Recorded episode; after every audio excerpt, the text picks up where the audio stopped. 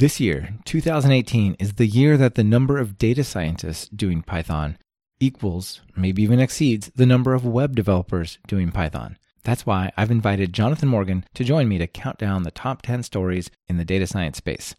You'll find many accessible and interesting stories mixed in with a bunch of laughs. We hope you enjoyed it as much as we did. This is Talk Python to Me, recorded November 25th, 2018.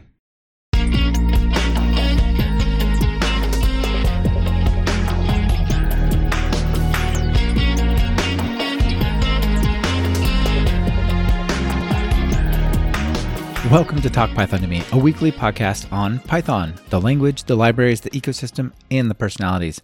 This is your host, Michael Kennedy. Follow me on Twitter where I'm at mkennedy.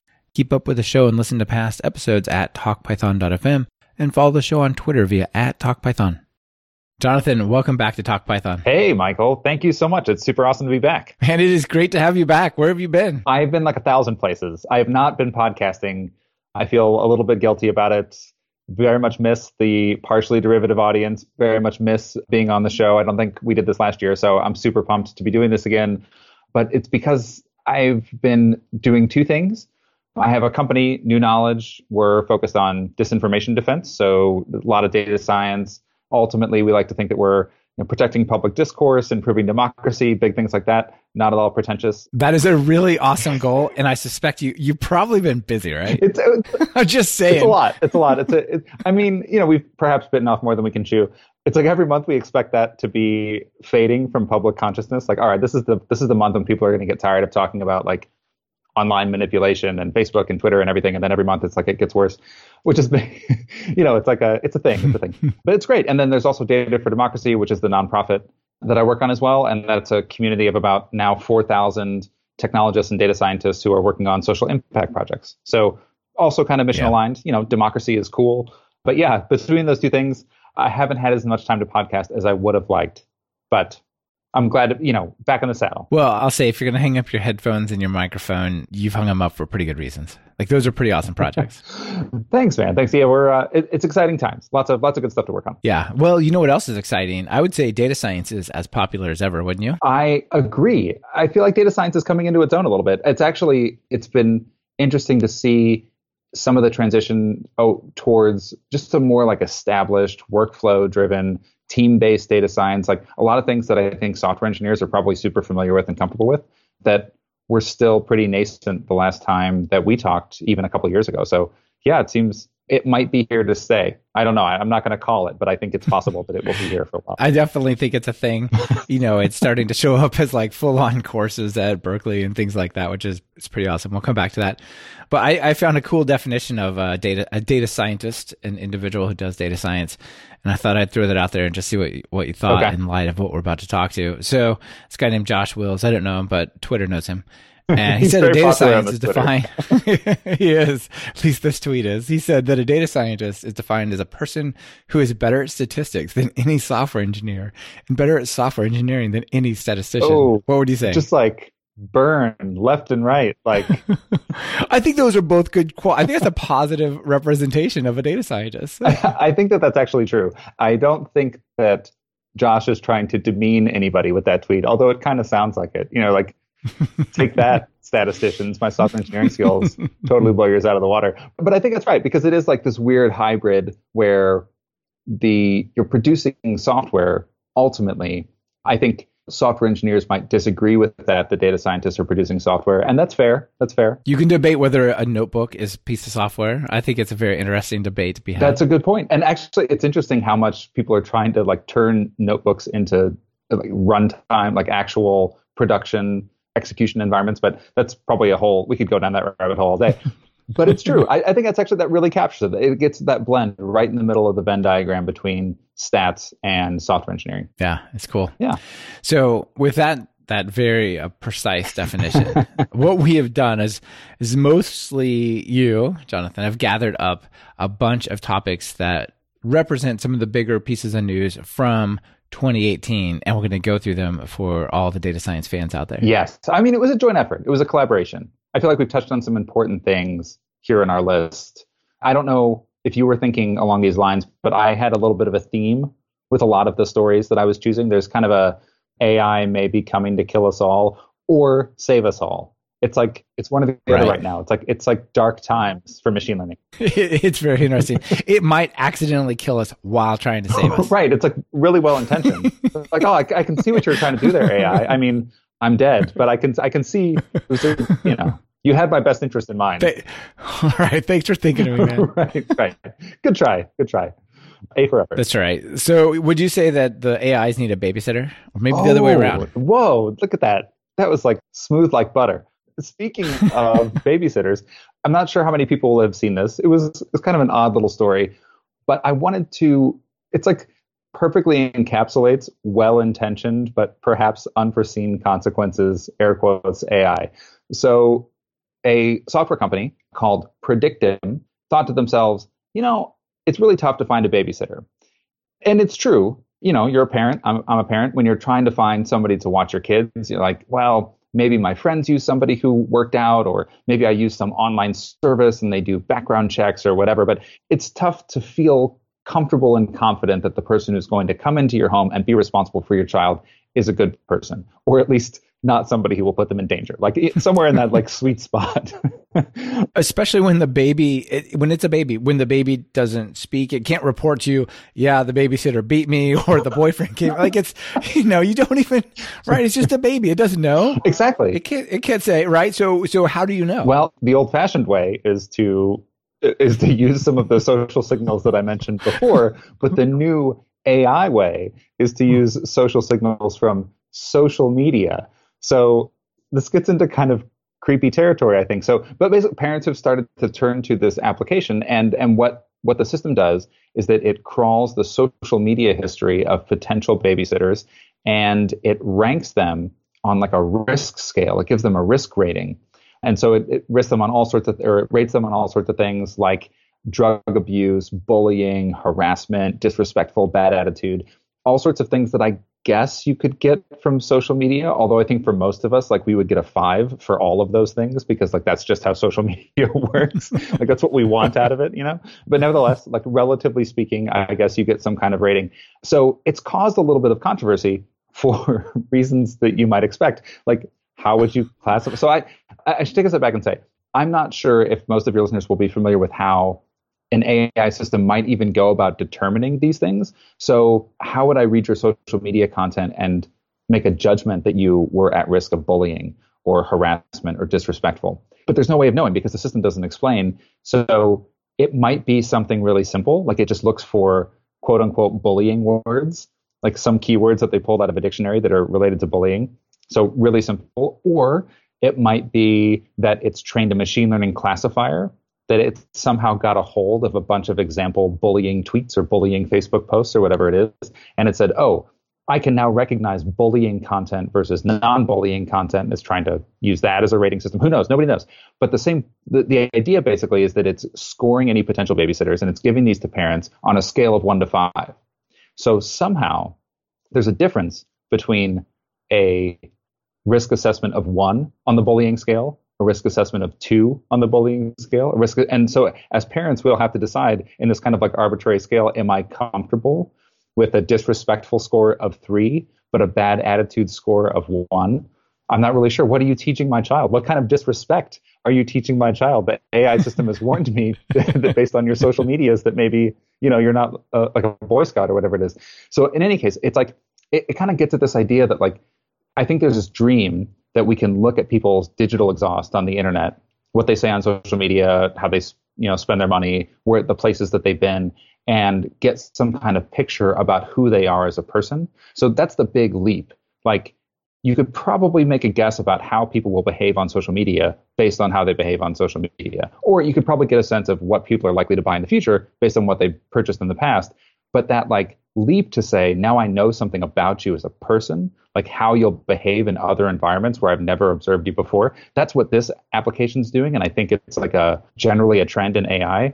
And I'm not sure anybody believes that's actually possible, right. Which is where it's kind of tricky. Like, should we use these types of tools in hiring and recruiting and other types of assessments that we're making about really, you know, delicate, sensitive things like babysitters, or maybe less delicate and sensitive things, like should you be my tax accountant if you get a 4 out of 5 for bullying on social media? Like I don't know. Maybe it's a good thing. Maybe you want an aggressive tax accountant. I don't know. Exactly. But what is a 4 relatively speaking to a 3 for bullying? Like I don't know. Could you give me something on like a, you know, who's the most harassing person on social media, and we'll just call them a 5, and then everybody else is ranked on that person's scale. I'm like, I'm trying not to call out anybody in particular. Like I'm really trying not to call out anybody in particular. But I mean, I don't know. So anyway, that's the debate that that this is stirred. So like Predictim, I'm sure well-intentioned. I'd love, to know more about it. Sounds so like Orwellian and creepy, but let me read you just the quote from one of the founders or people who works there, because it sounds so like something you would want. It says, if you search, this is like one of the people from Predictim speaking. It says, if you search for abusive babysitters on Google, you'll see hundreds of results right now. There are people out there who either have mental illness or are just born evil. Our goal is to do anything we can to stop them. And when you think of that description and your brand new baby alone, like you really don't want to put them together. So it sounds so good, but it's also got this really dark side, right? It does. And I agree. Like I think that the Predictim folks are pretty well-intentioned, but it does highlight what is the unintended consequences of maybe giving too much weight to the output of a data science model. Like just because we can package it in a data science workflow, just because it kind of walks and talks like something that is algorithmically decided and therefore objective, like it's not necessarily objective at all. Like it's just as easy for me to encode my subjective bias into a machine learning model as it is for me to act on that bias in real life. So it's difficult for people who aren't familiar with data science to, I think, recognize that. And it has these really strange implications. What about all those babies? Not the babysitters who were actually abusive. Like for sure, let's get rid of those. but what about the what about the people who are otherwise excellent babysitters, but at one point, said something mean about a TV show they didn't like on social media, and their bullying ranking went through the roof, and so now they can't get jobs as a babysitter anymore. Like, right. What are we? I think we need to think about how we're being transparent about the algorithms that we're using to make these sorts of choices. And of course, that's a difficult thing for those developing those algorithms, because you want to, it's your sort of special sauce, your secret sauce for your product. So there's a real tension there, and I'm not sure we're getting it right just yet. Yeah, it's pretty crazy. I guess a few parting thoughts is like, okay, for babysitters, right? That's usually a part-time small thing for most folks. It's not, right? If you're babysitting career goes a little sideways, you could do something else. But a lot of this is applied to all sorts of jobs. Like they talked about a company called Fama that uses AI to police all of the workers at like these companies, or how Amazon actually canceled what became a clearly biased algorithm for hiring across all of Amazon. Then it becomes to sort of have more serious social effects, right? Yeah. And I think this is coming at a moment when it's like a reckoning for Silicon Valley and technology and machine learning in general. We've been, I think, almost naively assuming that everybody who uses our technology will use it with the best intentions, or the intentions that we had when we developed it. And I think the theme of 2018 is like, actually not. It's actually possible for things to go horribly wrong in ways that you didn't intend. And I think it's good. I think it's a good time to have this debate about how close are we actually to encoding our real life values into our digital technologies. Like maybe we're just not that good at it yet. Yeah. Yeah. We're definitely new at it. Yeah. And I feel like the goodwill towards, exactly. I feel like a lot of the goodwill has kind of left that space a little bit. So we got to be careful. Something that is not new was invented in the 1600s in the Renaissance, right? Like we're talking the scientific paper, Kepler's that old chestnut. Orbiting of the planets and all those things, right, written up. So actually the scientific paper turned out to be a big invention. It used to be you have to write books, or you just wouldn't write it down, your inventions, or they'd be like private papers, like Einstein wrote to Niels Bohr or something. Like we just have to run across those papers, right? But it turns out that the scientific paper has been around and basically unchanged for like 400 years.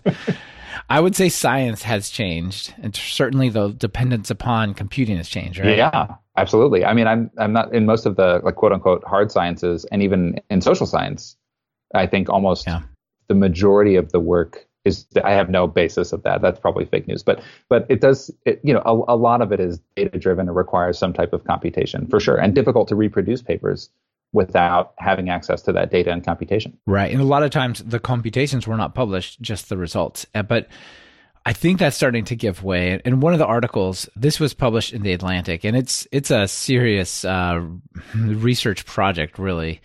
It's called The Scientific Paper is Obsolete. Okay. That's a big statement. Bold. That is a big statement, right? And the graphic is super intense, right? On that homepage? Yes.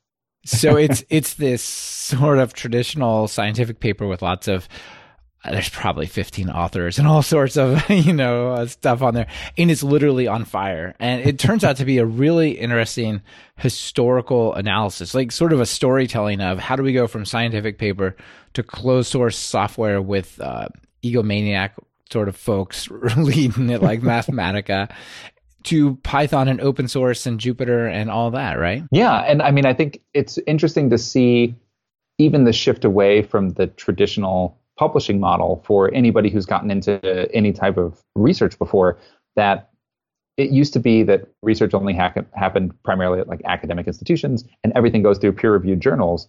But almost like in the tradition of open source, what's starting to creep into the research community is people posting on something called Archive. So they'll write like in the style of a peer-reviewed paper, but before it's peer-reviewed, partially because the technology changes so quickly, but also because they want to be open and transparent about their work. They are uploading basically to this website called Archive, where you can search academic papers prior to them being published in some type of peer-reviewed journal or in a conference or whatever, which is super interesting. And I think it gives people a lot more access to a lot more techniques. It feels kind of like posting your code to GitHub. And this is anecdotal, but at least what I find is that the code that sits behind some of these papers is usually available on GitHub. Like the same types of authors who post to Archive, I find, are the ones that also say, oh, by the way, here's the GitHub repository, so you can go run it yourself. And like, here's the sample data set that I used, which is like really gets at this idea that there's something to be said about reproducing these findings for these, especially for these like complicated, and I'm thinking mostly from the perspective of new machine learning developments, but these complicated new modeling techniques have to be replicable to be usable. And in the same way that like your open source project is kind of only as good as it is usable. So you might have the best new like JavaScript MVC framework. Those probably aren't cool anymore. But like when I was a software developer, everybody blah blah blah. But like whatever, you might have the coolest new like JavaScript app. But like if nobody uses it, it doesn't really matter how good it is. Like the ones that ultimately the community rallies around are the ones that are the most usable, the most accessible, the most transparent. And I think it's interesting to see that creeping into research as well. So I really dig the idea that perhaps it's a model that needs to change. Yeah, and they talk a lot of, this is a pretty deep research piece here. It's quite the article. It's not just a few pages. And it really digs into the history of Mathematica, how it became really important for computation in research, but it just didn't really get accepted. And then along comes Perez and Granger and those folks with their IPython and their open source and their not centralized way of doing things. And it's just really interesting how that's become embraced by science and data science. And I think how it's actually influencing science. Like I hear all these scientists who I speak to talking about embracing open source principles and styles and more engineering. And I think all of that is being brought to them from this. Oh yeah. And I think it's even being embedded in the way that students are educated now, which is totally different. I think in the article they talk about one of the authors of one of the open source Python projects, like has a faculty appointment in the stats department at Berkeley now. And I know that Brian Granger's work and his team focused on Jupyter Notebook is, I think they're also based at Berkeley, or they're not at Stanford, but they're embedded inside a university department and they do some teaching as well. And they're starting to teach courses that are entirely based around this like open source science, open science workflow. It's like Python as a programming language, and then Jupyter Notebooks, which is, if you're not familiar with Jupyter Notebooks, it's basically a way to like execute snippets of code sequentially, but in a web-based environment. So, you can write a little bit of code, you can run it, you can see what the output is, and then you can build on that, and then you can share your notebooks as you go. So in the same way that like, it basically captures the rough draft process of finding your way towards a data science solution, or really any type of programming solution, but often they're used by data scientists. And these sorts of tools, I think, have made it possible to share like your entire thought process, which is a really important part, like kind of like showing your work to getting to the results that you need to, which I think is maybe more specific to data science and machine learning than it is to most types of software engineering. Because like in software engineering, it works or it doesn't. And it works fast enough, then like, all right, dope. Like, let's move on. Like, check that box and move on to the next task. I pushed the button. It did the thing. We're good. Yeah, let's try. All right. Fantastic. I'm going to close that Jira ticket and march right along. That is true to a certain extent in data science. Like, you know, your code runs or it doesn't. But often we're trying to evaluate, like, what's the quality of the findings, or like, what's the quality of the predictions that you're making, and what trade-offs is your model making? And like all these like more like fine-grained decisions, it really matters like what's behind the curtain with most of the data science work and most of these research papers. And so I think that's why these tools have basically like figured out how to capture all of that in a way that makes it really useful, like really usable, really easy to share, really open and transparent, which is why I think they've caught on. Like they've caught on because they're usable and they have this great byproduct, like this great knock-on effect that they make all of our work more transparent. I see a lot of promise, and I definitely see things going this way. I think it's really good. One of the things as you were describing that, to me, that really resonates is I feel like a lot of science is dull and boring to people who are not super into it because it's been massively sterilized down to its essence, right? Here's the formula. You plug this in and you'll get the volume of gas by temperature or whatever, right? You're like, well, who cares about that? That's so boring, right? But if the story is like embedded with it, and the thinking process that led up to it's so interesting. Like one of the most interesting classes I ever had was this combination of sort of the history of mathematics and something called real analysis for the math people out there, where we basically recreate calculus, but from like the thinking about the building blocks. And it was just so interesting because it had all the history of the people who created it in there. Whereas if you just learn the formulas, you're like, well, this is boring, forget this. This has the possibility of keeping more of the thinking and the exploration in the paper and in the reporting. Oh yeah, absolutely. Which I agree is fascinating because it is an investigation at the end of the day. And you know, one of the authors of Jupyter, like one of the leads of the Jupyter team, it's kind of meta because like his development of Jupyter is now part of this like upper level data science course at Berkeley, in which all the students use Jupyter for all of the data science work that they're doing. Like, it's cool. It's like, you know, it's notebooks all the way down. Yeah, yeah. Although exactly. I did know, I noted that you like pulled this out of the article, which I thought is really spot on, that the name Jupyter is actually in honor of Galileo. So like going back to an early scientist, like going way back into history. So it's like we haven't forgotten where we came from, like the scientific method and how that gets encapsulated in this structure that we've all accepted as, you know, the research papers that. We're standing on the shoulders of giants. We're just moving forward into this new, like, kind of rapidly iterative, open source, more transparent era, which is cool. Like, why shouldn't research be democratized with all other types of information? Like, thank you, Internet. And we're not forgetting where we came from, which I think is really important. Like, we don't want to throw the baby out with the bathwater. Yeah, absolutely. There's so many interesting parallels between sort of early scientific discovery and open source versus closed source. We'll come back to this actually, but like part of his quote that you were pointing at is like Galileo couldn't go anywhere and buy a telescope, so he had to build his own. It's sort of like, you know, we just put it on GitHub and we had to just make it. It wasn't there. It's awesome. You got to scratch your own itch, you know, if you're...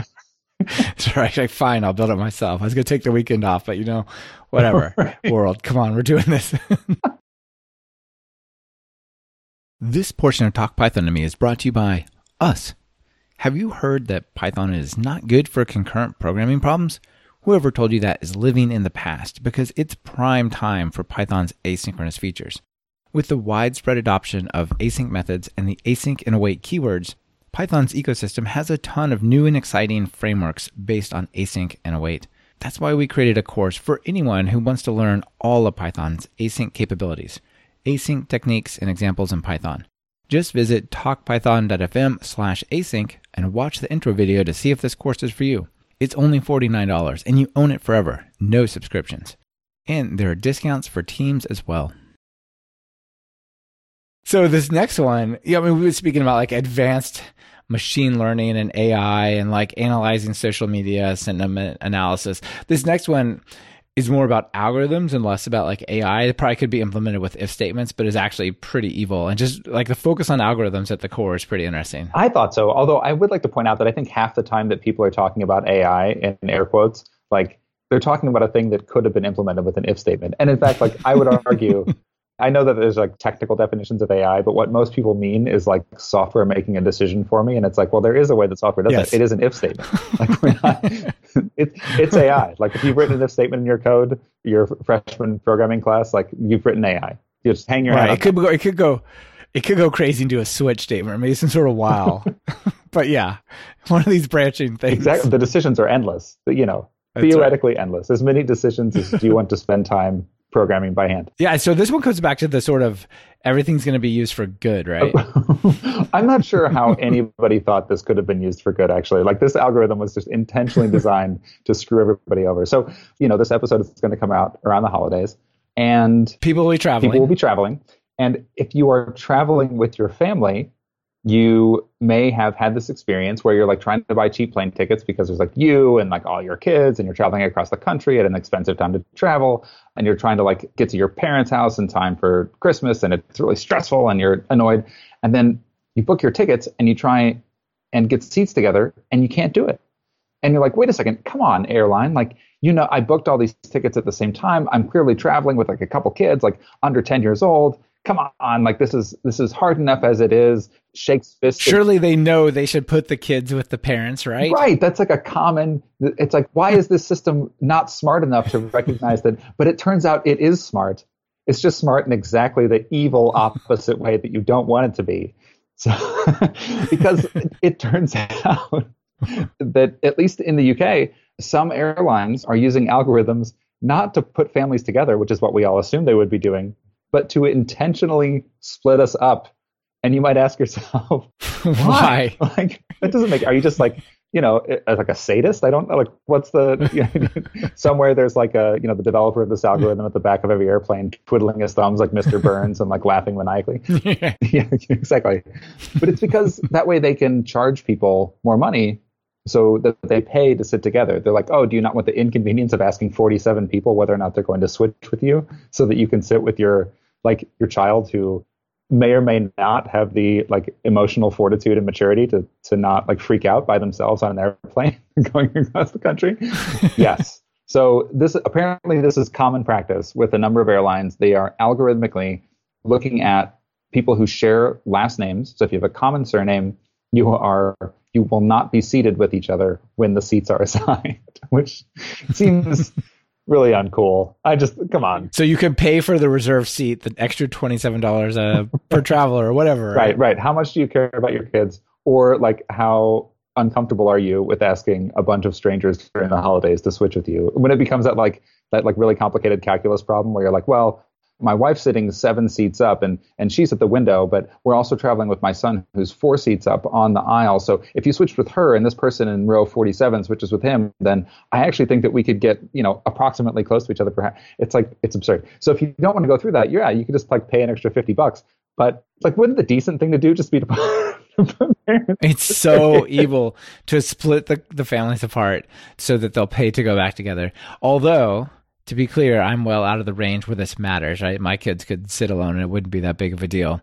But my thought is, all right, evil airline and your algorithms, I see your play and I raise you an alone child at 3 in the back by the business traveler.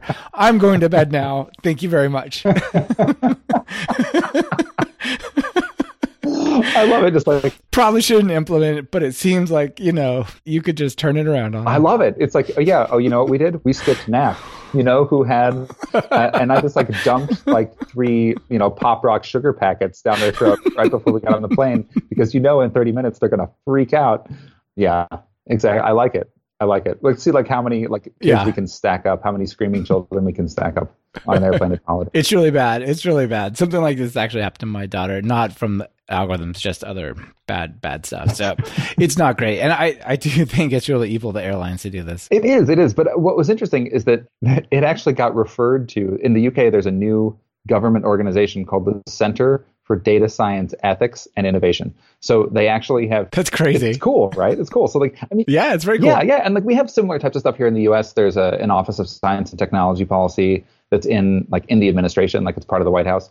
And so anybody who's kind of follows that sort of stuff or is interested in data science, like that's where our first US chief data scientist sits, is in the OSTP. I don't think there is a chief data scientist in the current administration yet, but there's a chief technology officer, and anyway, it's where the geeks sit. So, but in the UK, there's this Center for Data Science Ethics and Innovation, and this case was actually referred to them. So I think they've just formed, and they just formed and basically got handed like, this is the most offensive thing that algorithms have done.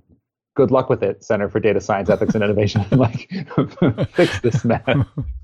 They're like, great, this is why we exist. Oh my gosh. It is. I guess, like, you know, and it's like, because it's like a real softball. You know, it's like, what would the ethical thing to do in this situation? Like, I don't know. Gosh, I'm spent. I couldn't possibly come up with a better, more ethical alternative than splitting parents up from their children. Even bureaucrats could totally solve this. Yeah, for sure. Yeah. So, you know, that's a thing. I mean, it seems like one of those like open and shut cases. I think government ministers are calling it exploitative. So that's usually not a good sign for your business practices. No. But that's a bad start. It's a bad start. I think they may, you know, they've got nowhere to go but up. We can say that, you know. That's right. Kind of like a pun, I guess, because they're airplanes that go up in the air. But anyway, but it brings me to something that I was really excited to talk about with all of your listeners, because it's something that's important to me personally, and something that I'm involved with is actually an ethics project for data scientists, so that hopefully we could prevent these types of mishaps in the future. So as I mentioned at the top of the show, I'm involved in an organization called Data for Democracy. It's a nonprofit. And we have recently launched what we're calling our ethical principles for data practitioners.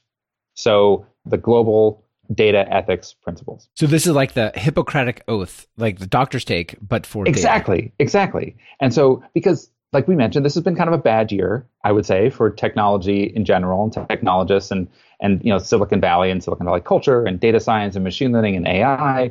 And everybody's wondering, like, well, is this a good thing for society? Is it not? Like, how did we get here? Like, how did we kind of like stumble into this dystopia where our minds are being manipulated by propagandists on Facebook, and in China they're doing social credit, like that terrible Dark Mirror episode that I saw that we'll get to, like what's happening to us. And, you know, fundamentally, as the people who are implementing this technology, we have a real opportunity to think about our values, think about our ethics, like think about the way that our technology might be used in ways that we hadn't intended, because, you know, we're a pretty optimistic group, technologists. I think we assume that like we want to put something really useful and meaningful out in the world. Maybe not this like family splitting algorithm. That was probably... There's probably the business department that said, hey guys, can you... Yeah, they're like, well, this will, you know, we'll improve revenue by like 17% in Q4. Like that'll be good for the world, you know. And there's nothing wrong with improving revenue. I'm great. Businesses are fantastic. Not in the back of 3-year-olds maybe, but... Right. Maybe not in this way, you know. But I think also like the stuff that we do is actually pretty complicated. People don't really understand at a deep level like what the software is doing and all of the potential ways that it might be used other than the intended use case. Like that's something that really only we think about or are in a good position to think about as technologists. And so anyway, that was the idea behind this Data for Democracy project. It's a global initiative, and it's basically like what's a framework for thinking through like putting ethics into your process. So how do you incorporate these principles just in your everyday data and technology work? What does it look like for data science? I know what it looks like for doctors. You won't do any harm and that kind of thing. How about for data scientists? Yeah, exactly. So like we have we call it forts. There's the high level, which is kind of like do no harm. So you think about fairness, openness, reliability, trust, and social behavior. There's a handful of principles that is kind of like a checklist. And so you can kind of go through this checklist, and as you're developing a new feature or maybe developing a new model, if you're a data scientist, or, you know, some system for processing data, like anything that touches data, any of the kind of technology work that you're doing, you can go through. And, you know, it may be that some of these principles, like you don't have to check every box every single time, but it's a nice, like it's a framework for thinking about catching potential blind spots. And so what's your intention when you're coding, like building this feature or developing this model? Have you made your best effort to guarantee the security of any data that you're going to use? I mean, that seems like a no-brainer, but, you know, it's easy to forget when you're moving fast and you're maybe thinking about, you know, the deadline or the fact that, you know, you're trying to ship this really important feature because your customer really needs it. Like, you know, give it a second to remind yourself whether the data security is important. Have you made your best effort to protect anonymous data subjects, which is really important in a lot of data science research? Sometimes if we don't think about this, we can inadvertently leak private data to the public when they consume our research, even though that was never our intention and potentially is, you know, irresponsible. You can practice transparency, which is a lot of times understanding how our algorithms work. So in this case, there was no transparency around how the algorithm that chose seat assignments was functioning. And then after an investigation, it was revealed that, well, it was actually examining whether or not you shared a last name. And if you do, it was splitting you up. And if that was a transparent algorithm, we would have said, wait a second, this is totally uncool. You can't explain this algorithm transparently and people still accept it. So, you know, like that's kind of like the light is great disinfectant, right? In politics and all that in business. Yeah, absolutely. Another principle that maybe would have mitigated this problem was to communicate responsibly. If the engineer who was responsible for implementing that went, hey, this is going to split up families. And like during holiday travel, you can respect relevant tensions of stakeholders, which I also think is really interesting because this is exactly what probably happened here. The business team said, hey, but it'll improve revenue by 17% throughout the year or whatever the number is. I'm making that up. So it's a set of principles. You can sign on to it, which is so if you go to DataForDemocracy.org, you will find a link to sign the ethics pledge. If you think that ethics are important, then you should totally sign up for it. And here's why you should sign the pledge. A, I think it's a cool thing to do if you think that ethics are important and you want to have this like kind of mental checklist. But it's also important because, you know, we all work for organizations or we're students at academic institutions or we're otherwise, you know, doing this as our profession. And the organizations that we work for are starting to adopt more ethical practices as companies and academic institutions and governments. Like this is becoming more prominent. But what's the way that we can make sure that our values are encoded in these kind of larger business processes and these larger institutions is by making ourselves heard, by sort of showing our numbers. And so if we show up as a technology community and we sign a pledge or we kind of communicate to our manager or whatever it is, I mean, ultimately, like this isn't going to come from the top down. And I don't think we want it to come from the top down. I don't think we want this to come from people who aren't doing the work every day, who hear about this ethics thing and they wanted this like a stamp of approval on whatever products they're making.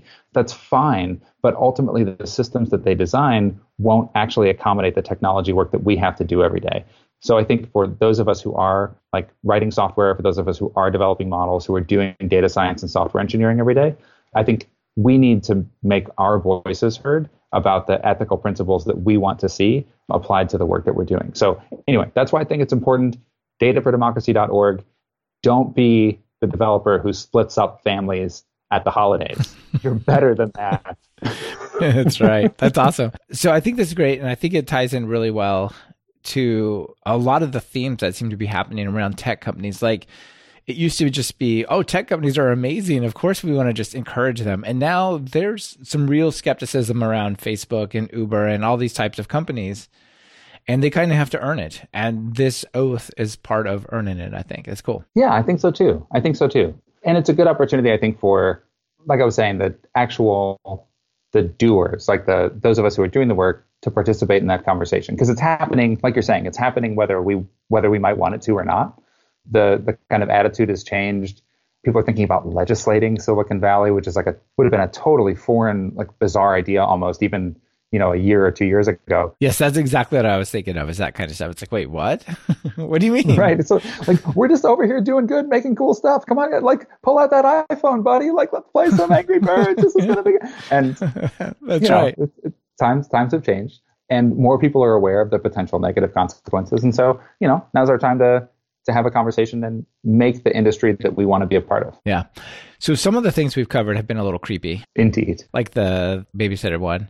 But this next one is, I think it's just pure goodness. 100%. I couldn't agree more. So we know that Python is being used more in general scientific work, and it's probably being used more in sort of the hard sciences. Would you consider economics hard science? Ooh. Oh, I'd put it right on the edge, right? It has a lot of math in there. There's numbers. There's a lot of math in there. I guess because I never really took economics. I've only listened to like a couple economics textbooks in adulthood to try and something I feel like I should know a little bit about.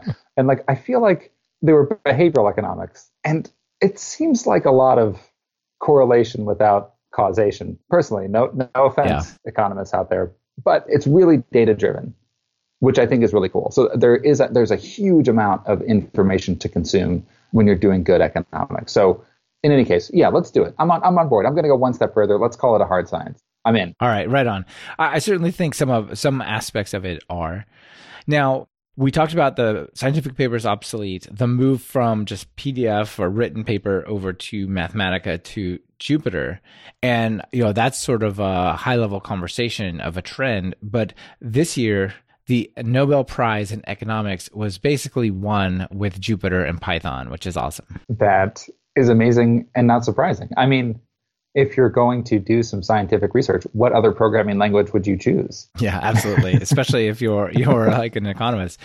So there's a bunch of folks who did a bunch of mathematics, Mathematica, and included in them were these two guys named Nordhaus and Romer. I think they're both American university professors, and let me see if I can mess up, poorly describe what their Nobel Prize was, their work generally was about, but it was like basically looking at how do you create long-term sustainable growth in a global economy that improves the world for everybody through things like capitalism and whatnot that mostly focus on very, very narrow self-interest. They think they cracked that nut, which is pretty interesting. And they cracked it with Jupyter. I mean, that sounds Nobel Prize worthy to me. And also the economic discoveries are probably useful. But but what I think interesting, because we talked about this in one of the previous stories, is that the team, or Romer in particular, was the Python user, and he wanted to make his research transparent and open. That was like a key part of the research, so that people could understand how he was reaching his conclusions. So like all of my, joking about behavioral economists a minute ago aside, like this is actually an important part of the work, so that you can understand his assumptions and, at least understand the choices that he's making and the data that he's choosing, and that he tried to do it with Mathematica, which is another way that people use or sort of perform computation for their research. And apparently that just made it too difficult to share his work in a way that anybody who wanted to try and understand his work would have to also use this proprietary software, which is a really high bar. Like, it's really expensive. Not everybody knows how to use it. And it's not as simple, intuitive, open, and transparent as Python and Jupyter Notebook. So it was really core to the work that he did that ultimately won him the Nobel Prize, which is pretty awesome. Yeah, it's super cool. And I do think that if your goal is to share your work, having it in these super expensive proprietary systems is not amazing, right? I mean, we're talking about Mathematica here. My experience was I did a bunch of stuff in MATLAB at one point, and we worked with some extra toolkits. And these toolkits were like $2,000 a user just to run the code. And if you wanted to run the code and check it out, you also paid $2,000. Like, that's really prohibitive. It really is. And I mean, I think that was my experience with proprietary software. I mean, not only do those like programming languages or applications make it's just difficult to collaborate. And I think this will be of no surprise. I would think that this is something that everybody accepts as fact amongst all of your listeners, but the open source community has made this current software revolution possible. The fact that we are able to collaborate at this scale and share ideas and share code and build on top of each other's work, I think, is the reason that we've had this explosion in entrepreneurship, this explosion in the kind of energy and excitement that comes out of Silicon Valley, even though we were just talking about it, maybe being a bad thing. But this level of sort of rapid innovation that we've been going through is because programming, and it's so much more accessible than it's ever been before. And I think that that's largely because we transitioned away from these proprietary software models. Yeah. And you think about the people who that benefits. Obviously, it benefits everyone. But if you live in a country where the average monthly income is a tenth of what it is in the US and you have to pay $2,000, it doesn't mean it's expensive. It means that you can't have it, right? I mean, it's just inaccessible to you. And so these sort of opening ups of this research and these capabilities, I think it benefits the people who need the most benefit as well. Yeah, absolutely. And it almost like distributes creativity much more broadly than we would have been able to before. Like, we can tap sources of creativity and innovation that, like you're saying, would have been just taken off the board, because proprietary software is only accessible to the small portion of the global population that can afford to spend thousands of dollars annually on licensing it. Yeah, absolutely. So there's a couple more thoughts I just want to share really quickly from this before we move on to something I guess I'll call positive. So this, you gotta, in 2018, you gotta put it up there, positive or not. So one thing I think is really awesome about this is this guy is 62. He transitioned into Python recently. right? You feel a lot of people are like, oh, I'm 32. I couldn't possibly learn programming or get into this. Like, this guy made this Nobel research change into Python programming and the data science tools at 60s, late 50s. That's awesome. It is awesome. And what's interesting is that he's now been like exploring how software works. And you pulled out a really great quote where he says, the more I learn about proprietary software, the more I worry that, wait for it, objective truth might perish from the earth, which is... That's an insanely powerful statement. That is a powerful statement from a guy who won the Nobel Prize. So he's probably right. Yeah, he definitely sees a change in the world. And I think this opens... This is a little bit of what I was saying, like thinking when I said, look, we've got open source being used by scientists, but also changing science, right? Right, absolutely. Because it's not only making the work more approachable and accessible, but it's making it more repeatable. And it's allowing us, especially now that so much research is based on computation, like we've been saying before, it really does make it possible to, it would be impossible to come to a consensus about whether or not something is correct, acceptable, whether we can say that this is an established fact. You can't really say it if you can't show your work. And in this case, showing your work is the computation in the data. Right. It's like just writing the final number down in calculus. You're like, no, you got to show your work. Exactly. It's very important. Like, science and objective truth depends on it. Show your work. That's right. Show your work. All right. So the next one is more like a mundane day-to-day thing, but actually makes a big difference. So what's the story with Waze and Waze reducing crashes? So this is pretty cool. So we've talked about using quote-unquote AI to predict things. Sorry, maybe we should tell people what Waze is. Like, I don't know how global Waze is. Maybe they don't have... Just give us a real quick summary. That is a really good point. So Waze is a mapping application that helps you find the shortest route from one point to another in your car. And so there's a whole thing about Waze. Like, it's a community of people, and so you're kind of collaborating to point out things on the road. So I'm stuck in traffic, and you can tap a button. Or there's a police car trying to catch people for speeding, and you can tap a button. Or there's been an accident, you can tap a button. And so it's this way for like drivers to communicate with each other on the road. And it's so big, that community is so large that it can help you, it routes you to one point, from one point to another in a city that helps you avoid obstacles that might be pretty dynamic and changing all the time. So it's kind of like Google Maps. It's more of a two-way street for sure, right? Exactly. Like, the users send info back a lot more to it. Okay, yeah. Cool. With that in mind, how does Waze play into this story? Well, as you can imagine, it captures a ton of data about driving patterns. So not only does it know what's happening in real time, but all that data is stored. And so you start to get a sense about how people move through cities in general. And once you have data that captures a behavior in general, in data science, you can start to make predictions using that data. So you can train a model and say, generally, this is how things work. And then maybe you could make some predictions about how things work in the future. And assuming that historical data is accurate, then you can usually make pretty decent predictions. And so the cool thing about an application like Waze that captures not only traffic patterns, but also events like accidents or car crashes, is that you could predict when and where car crashes are likely to occur, which is kind of mind-blowing. Like, I think traffic seems like this total, super complex, impossible to understand, messy organic. If you ever thought of chaos theory, it should totally apply to this, right? Yeah. Like, if a butterfly can affect weather, like, people should just be crazy in cars. They can be crazy in cars. And I don't know if everybody will be familiar with this. There's this like famous experiment in where scientists set up a circular track and put cars, they had cars drive around the circular track, all like equidistant from one another. So in theory, they could all maintain their speed.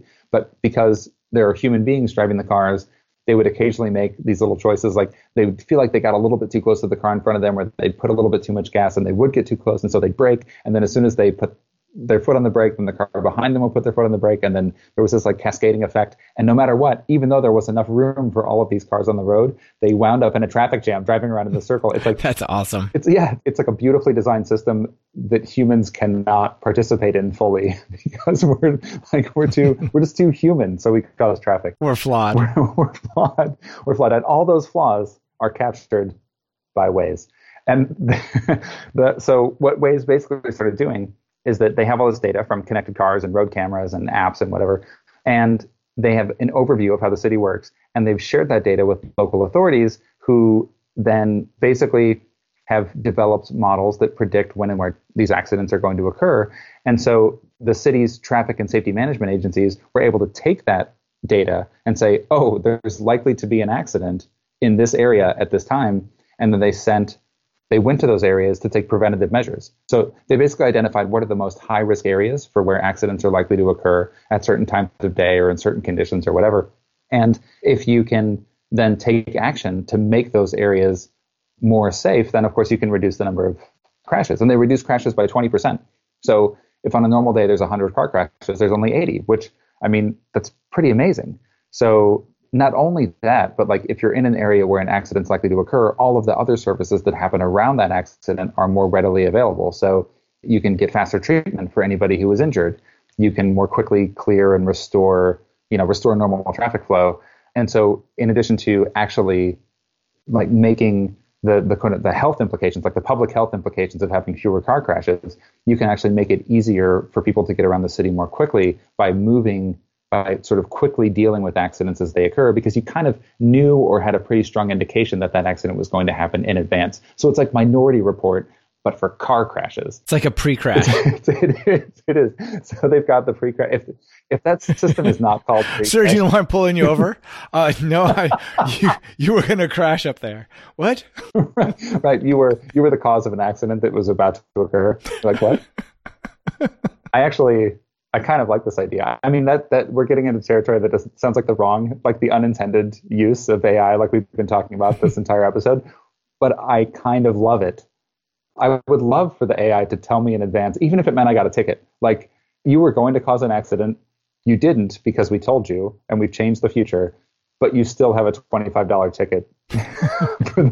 I'd pay that. I would pay that $25 ticket. That's so interesting. That's like the 2025 edition. The 2018 edition is they were able to cause fewer crashes, address the ones that happened better, and basically just improve life for all the drivers. That's awesome. Yeah, it's totally cool. And I think this is one of those like almost like classic data science problems now, where it's weird to say that there are like such a thing as a classic data science problem, but like maybe like an archetypal data science problem where you have a bunch of data about the past, and whatever system it is that you're interested in understanding is so predictable and repeatable that all you really need to do is understand how it behaved in the past, and then you can have a pretty good idea about how it's going to behave in the future. Like, if only you could crunch enough numbers. So it's kind of like we could have a grand theory of the universe if only we could compute the universe. And sorry, not to get too philosophical, but like, but the systems that we have the computing power to understand are increasingly large and complex. So like a city's traffic flow is pretty large and complex, and probably too much data to really process in any meaningful way until now. And now we not only have the data, but we have the ability to process it and make predictions. And so this is a real significant, tangible improvement on human life. Pretty awesome. Yeah, that's really awesome. I think another thing that would make an improvement on life is if more people participated in speaking about what they would like to happen in their country and what they would not like to happen in their country. What do you think? That seems like a good idea. You know, like participating in the process. I think that'd be a win all around. You know way better than I do. I feel like the average voting turnout is something like 65% or something in the US, maybe 70 on a crazy period. But then that's just among registered voters. What about all the people who aren't even registered, or they've become unregistered because they moved and they forgot to update it? Right. This is, as we probably heard about in the 2018 election cycle that we just had, a big part of the process. And anybody who, well, you probably met somebody who is like standing in front of your office or your church or your school, or walked around your neighborhood and was saying, hey, are you registered to vote? Like, there's these get out the vote campaigns that are really important, because like, what Twitter asked me at least 5 times if I was registered. Twitter did. I think I Googled something the day before the election and they were like, hey, here's your local polling location where you can go get registered to vote right now. It's kind of cool. I think people have recognized that there's low voter turnout. And so there's all of these interesting initiatives to try and get people to go out, make sure that they follow the appropriate procedures and they actually cast their vote, which, you know, ultimately, you know, democracy dies in darkness, right? Like, it's important that we're, you know, participating in the process. So technologists are, of course, trying to help. And there's a guy called Jeff Jonas. He's a prominent data scientist, and he is interested in the integrity of voter rolls. And so this is an interesting aspect of it. So not in most places, I think in all places, you can't just show up to the polling place and vote. You have to be registered to vote. And there's lots of reasons that you might get unregistered, like you were just talking about. So I recently moved from one place to another in Austin, and the people were coming around my neighborhood, and I actually didn't know that this impacted my ability to vote here where I live. They said, hey, are you registered to vote? I said, of course I am. And I mentioned offhand, like, oh, just moved to the neighborhood, love it so much. And they were like, oh, well, then you're not registered to vote because you've just changed your address. And so there's all of these like little details that are important, sometimes hard to understand. Like it's a big government bureaucratic process at the end of the day. And so this guy, Jeff Jonas, used his software for this multi-state project that he called the Electronic Registration Information Center that basically uses machine learning to identify eligible voters, and then it cleans up the existing voter rolls. So, okay, great. Because the reason that you might need machine learning for this and not just like normal string matching is because people's names are sometimes slightly different on one form or another, or maybe their address is changed, or maybe multiple people have the same name. And so there's like all sorts of ways where like it's sometimes difficult to know whether a record in one database that represents a human being represents the same human being in another database, even if their names are identical or similar. So it gets a little bit complicated. And so that's why, machine learning and AI are useful here, because they can recognize these kind of subtle variations in patterns that ultimately lead you to be able to kind of triangulate a bunch of different data to point at the same human being. And so this nonprofit, the Electronic Registration Information Center, identified 26 million people who are eligible to vote but unregistered, and then 10 million registered voters who have moved. Who maybe became ineligible because of that, right? Yeah, that's right. So it somehow became ineligible. So they've moved, they appear on more than one list, for whatever reason, this does happen, or they died. So important to nobody, after your death, you remain registered to vote. And because who are you going to, you just died. It's not the thing that you think of on your deathbed. It's like, wait, take me off the voter rolls. The end is near. So, this is actually pretty common. But again, like matching a record of death with a name on a voter registration roll is much more difficult than it sounds. So, anyway, super interesting project, because I think in every sense, like we want our voter rolls to be authentic. We want them to have integrity because we want our democracy to have integrity. Like, we should make sure that one person, one vote. But at the same time, we want to make sure that as many people who can vote do, because that's how the whole process works. We want to make sure that the people are represented in their elected leaders. So, yeah, really, really interesting project. And I think hard to imagine this going wrong. Yeah, it's really good. There was some conversation in the article about this project where it talks about trying to thread the needle of not looking partisan. We just want people to vote. How do we do that? And that's an interesting challenge. Right. Because, of course, that's become a polarized topic of conversation. There's a lot of concern about whether or not voting rolls are authentic. There's concern on one side of the aisle about voting fraud. And then there's concern from the other side of the aisle, about voter suppression. So how do we get to some common ground? Because I think ultimately the common ground that everybody has is that we want an authentic process where as many people who are eligible to vote can. I think we all believe in democracy at the end of the day, but there's these two kind of opposing points of view on what to prioritize when making sure that our process has integrity.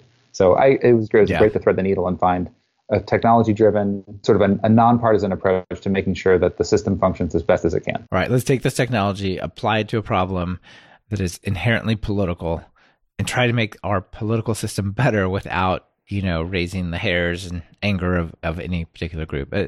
It's pretty good. Yeah, it's a challenge. So it's almost like these days it's hard to find anything that AI can do that makes everybody happy. However, I think this next story that you found actually is something that I think universally we can all agree on. I think it's pretty awesome. Apolitical and universally beneficial, sort of unequivocally beneficial. Yeah. So I think there's two really interesting angles to this. Let's take the super positive one first. So this is about using machine learning and computer vision to fight breast cancer, which there's been several projects around this, and they're universally good, I think, right? You have these mammograms, they have pictures of potentially cancerous regions, but the key to catch cancer is to catch it early, but to catch it early means to see things that are utterly subtle, right? Mm-hmm. So they were saying something like 38% of radiologists or whatever group of doctors is called that looks at this, they, I think it's, they were doing like a 38% catch rate on these really super early cancers. So Google came up with an AI. It's even just like, well, they took one off the shelf and they applied it. You know, it's like something ridiculously like off the cuff. You're just like off it. Like, oh, yeah, we put it at these and ask it some questions, and apparently it found the cancerous regions 99% of the time. Yeah, it is for exactly the reasons that you mentioned, because it's capable of seeing much subtler patterns than human beings can, which is, I mean, exactly what machine vision is good for. Yeah. So first, it started out like, we're just going to show the AI all the pictures and just get its opinion, like forget the doctors. And then they said, well, what if, like, we have doctors, and I think there still always will be doctors, but what if we give the doctors a stethoscope, we give them a tongue depressor, we give them a camera? What if we gave them AI as one of the tools they could point at the people and ask, you know, and analyze what the results are coming out of that machine, right? So they basically said, all right, the second one would take 6 pathologists, I guess I should have said in the first part, 6 pathologists, and have them complete a diagnostic test with and without the algorithm's assistance. And they said they found it easier to detect small cancerous regions, and it only took half the time. At least for me, like in terms of where AI can be helpful in healthcare, especially these life-saving moments when the earlier that you detect cancer, for example, the more likely you are to be able to treat it. Like, it's so complicated. Like, I feel like the medical profession, the amount that doctors are expected to hold in their minds in order to like recognize relevant pieces of information and put together like a theory of the case, you know, what might this be based on all the pieces of information that I'm seeing? It is really like a marvel. I have nothing but respect for doctors who go through the amount of training that they go through, the amount of information that they're able to retain, and the kind of creativity that's required to recognize these different symptoms and put together, you know, some likely candidates for what might be ailing the patient. However, that type of pattern matching, assuming that you can capture accurate data, is exactly what machines have become really, really, really good at. And so yes. I do think this is an area where, again, assuming that good data is available, and I think when it comes to something that is more kind of binary to determine, like whether or not there's cancer tissue present, and we can take an image of a region of the body and sort of reliably provide that to the algorithm that's trying to make a determination about whether or not cancer is present. Like in examples like that, where the data is readily available, I think there's no reason that AI can't be a really powerful assistant, so that doctors with all their knowledge and creativity can augment that and sort of help recognize where they might have blind spots, or where there might be technical limitations to their ability as human beings. Like our eyes only work so well. And so if we can augment and improve that with technology, it seems like a win-win. Like doctors can move more quickly, they can see more patients, they can be more accurate, and they can save more lives, which I think it's not as if we are, you know, overflowing with medical attention and ability. I think we actually, it's a pretty scarce resource still. And so being able to make those folks more efficient is a great use for this type of technology. Yeah. And we talked about the democratization of creativity and whatnot with open source earlier. Like in a sense, this is kind of the same with healthcare. Like if you live in a small town and they've just got a general practitioner, and your only way to get really dealt with is to like travel 3 hours each way, right? Maybe if the world is more based on these types of things, well, you just have a scan done, they upload it to the cloud, and magic happens, and then you get an answer right back, right? It'd be great. Yeah, I think so. It seems like that way, the sort of sum total, like the aggregate knowledge of the medical community, can be available to any practitioner, which is kind of amazing. Right. Yeah, it's pretty amazing. Yeah. So you spoke about the computers detecting these really careful, nuanced details in images. And I would say China is doing a whole lot of interesting stuff like that to sort of assess people. So they've got crazy facial recognition, stuff going on over there. They have a system that'll detect your gait and identify you by the way you walk. And all of these types of things are generally around this idea of like a social credit. Like, can we just like turn cameras and machines on our population and find the good ones and the bad ones? It's true. I mean, it's a really interesting... It sounds crazy, right? Like you're laughing, but it's kind of like you're going to laugh or you're going to cry. Pick one. Well, it's true. So, I think China is a really interesting counterpoint to the debate that we're having here in the US, where here our values are very much privacy, individual freedom, and whenever technology encroaches on that privacy, we're very suspicious.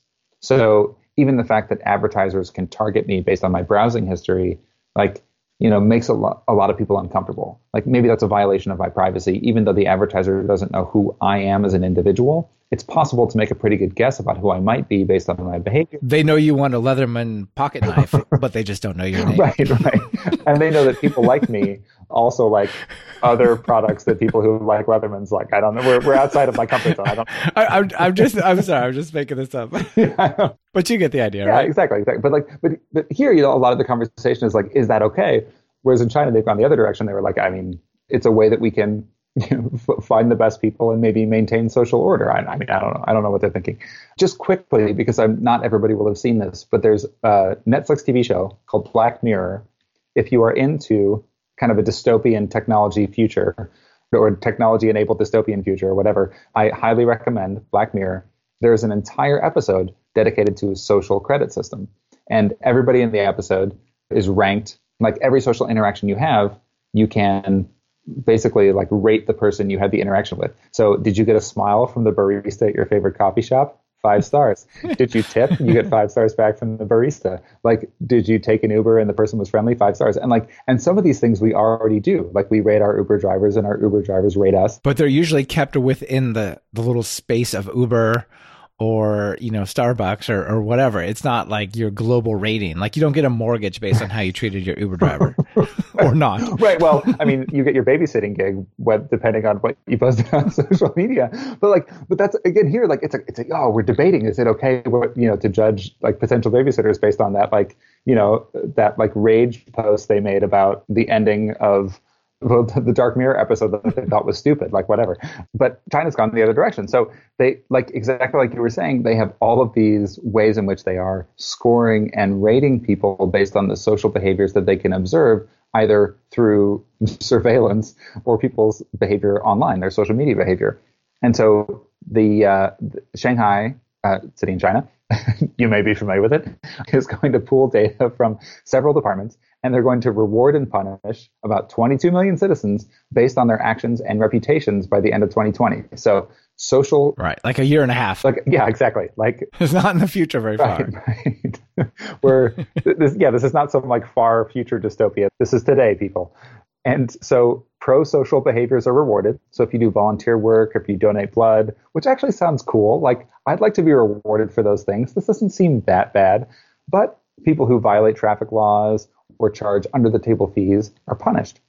Okay, if we're getting in, I mean, in a way, like we're already socially rewarded for doing good things, and we're socially harmed for doing mean things, I guess, or things that aren't cool. But and so, in a way, it's like China wants to use technology to optimize the social systems that we already have in place. Like, if I'm rude to you, then I suffer social consequences for that, but it's not really captured anywhere. I guess like that damage is pretty localized. Like, it doesn't go on your permanent record. Exactly. This is everybody's permanent record is now captured digitally and managed by artificial intelligence. That's welcome to Shanghai. Yeah. So yeah, it's pretty interesting. I mean, on one hand, I can see this benefiting society, but it just seems Black Mirror-esque to me as well. And so you might be wondering, like, well, what the heck is a punishment, right? So they say in another city, Hangzhou, they rolled out a credit system earlier this year rewarding pro-social behaviors such as volunteer work or blood donations, and punish those who like violate traffic laws. They charge under-the-table fees and whatnot. And statistically, they said by the end of May, they have been blocking more than 11 million flights and 4 million high-speed train trips from the bad guys. Right. And not bad guys, like, broke a law. Not bad guys, like, doesn't volunteer enough. Doesn't seem like, you know, heart's probably not in the right place. We're not going to let you take this train trip, buddy. Like that. Just denied. I'm sorry. Yeah, you're like, I was 4 stars. You got 3.5. Yeah, totally. Like, I was going to go visit my family. I wasn't going to be able to sit with them on the plane, but at least I was going to take a trip home for the holiday or whatever. And that, you know, trip was thwarted. Like, actual real life consequences for things that we've all come to accept as like pretty much being a right if we can afford to pay for them. So, right. Yeah, kind of bizarre. Well, It's going to be a very interesting social experiment. Yeah. I don't want to be part of it. I'm glad that I won't be part of it either, although I wonder if everybody will just be like super friendly and well-behaved. Like maybe that's the outcome that we're just not seeing, is that we'll go to Shanghai and be like, man, people are just, it's like a Leave It to Beaver episode. People Exactly. Well, you know, how much of that would be disingenuous, you know, like, oh, bless your heart, you know, that type of stuff, you know. Then we just need to optimize the algorithm, man. Like downvotes. Exactly. Downvotes for disingenuous social pleasantry. It's a double-bound downvote. You were mean and you were disingenuous about your niceness. Boom. All right. So the last one is, I thought it'd be fun to leave people with something practical on this one. Have you seen this new data set search from Google? Yes. I am so into this, partially because it's useful and partially because I've worked on a project where we tried to accomplish something similar, and it is super freaking hard. So props to Google. Of course, if someone's going to get search right, Google. Yeah, for sure. So tell people what this is. Well, I mean, it's just like it sounds. It's a data set search.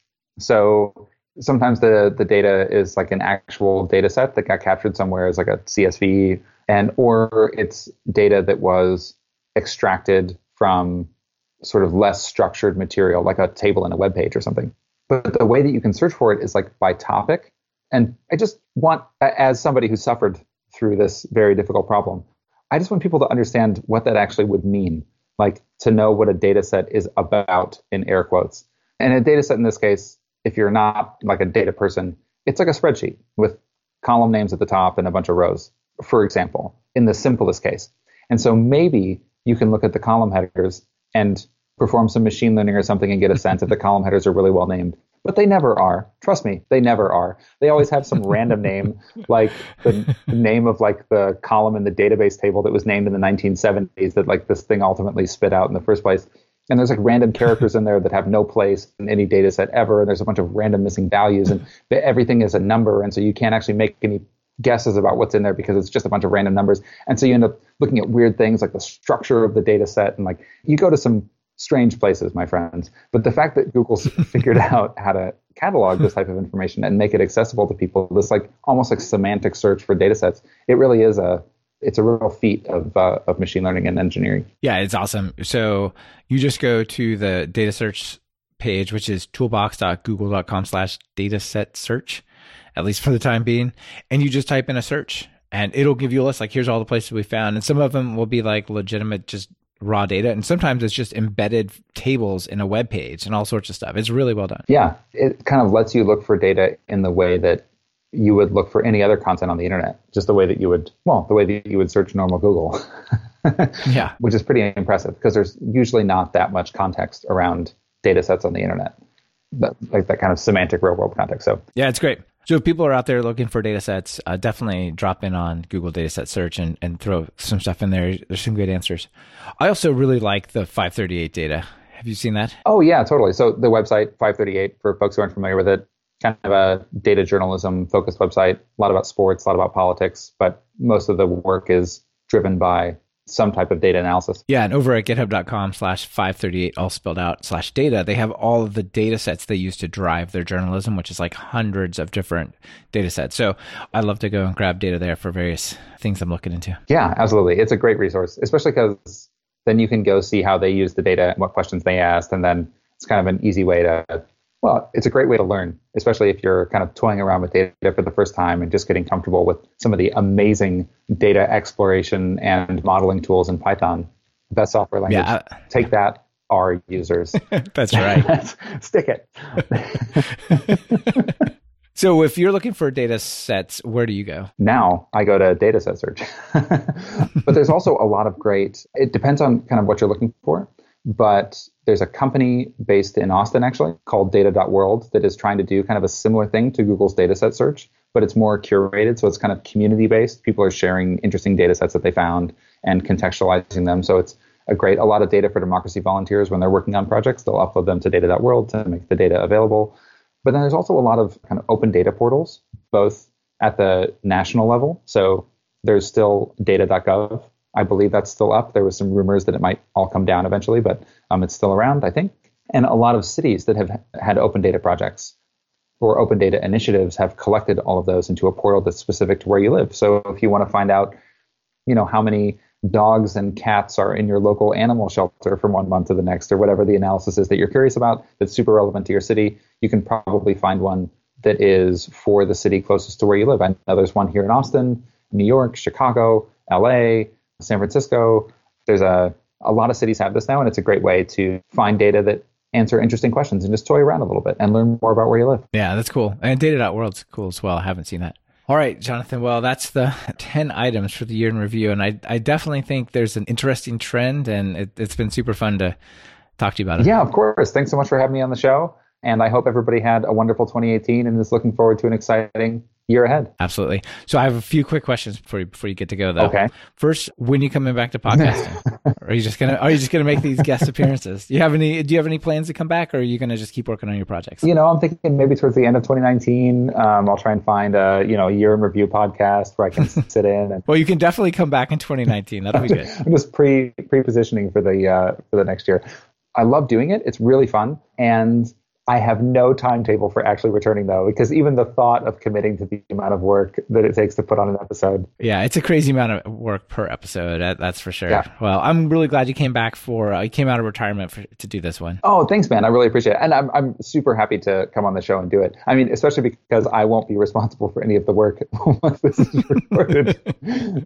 Exactly. It's a dream. That's the way to do it. Be a guest. All right. Last two questions, which I know you answered a couple years ago, but it could have changed.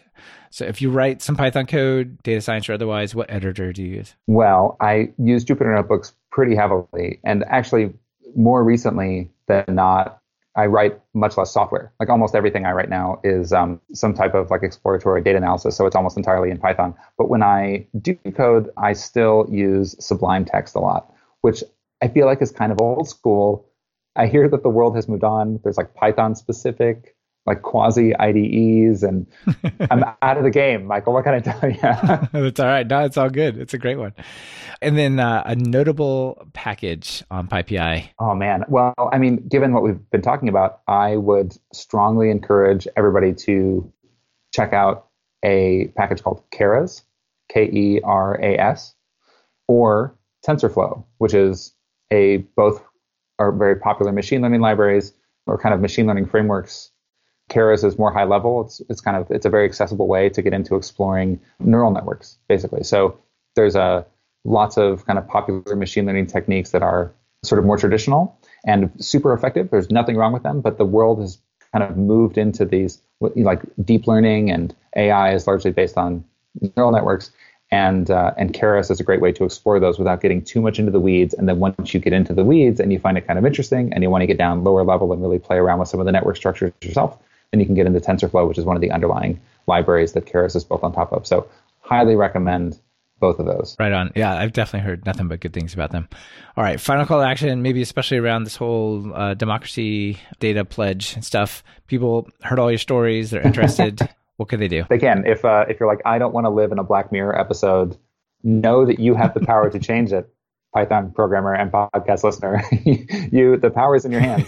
First up, go to DataForDemocracy.org, and you can sign the ethics pledge, and you can let the world know that you believe in ethical technology.